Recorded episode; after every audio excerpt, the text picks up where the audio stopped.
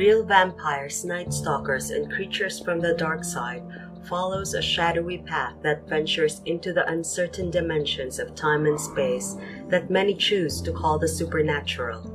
Denizens from this invisible world have intruded into our own domain since prehistory and have used our blood to perpetuate their own existence. We will delve further into the psychological pattern that may present itself by someone who has become an unwilling host of an uninvited spirit parasite. We shall enumerate many of the character weaknesses that may invite a vampiric entity to possess an individual's body, mind, and spirit. While the very essence of the real vampire originates in other dimensions of reality, down through the centuries, psychopathic murderers have envisioned themselves as vampires who must feed upon human blood in order to gain power over their fellow humans.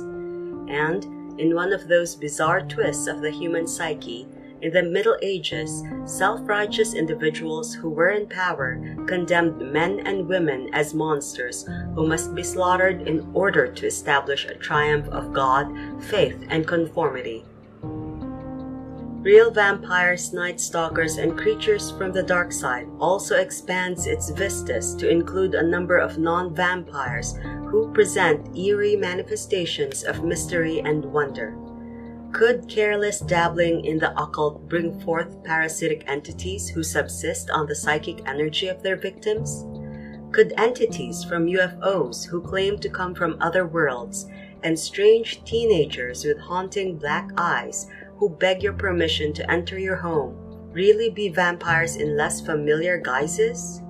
While this podcast focuses on the supernatural, the multidimensional, and the paraphysical beings who have interacted with our species since prehistoric times, I shall also visit the vampire community living among us today. I do not suggest for one moment that these men and women are murderers, sociopaths, or supernatural beings. They present a subgroup within our society of individuals who are perhaps unusual and unique, but are not after the blood of those who choose to leave their interaction with vampires to motion pictures, television, and books.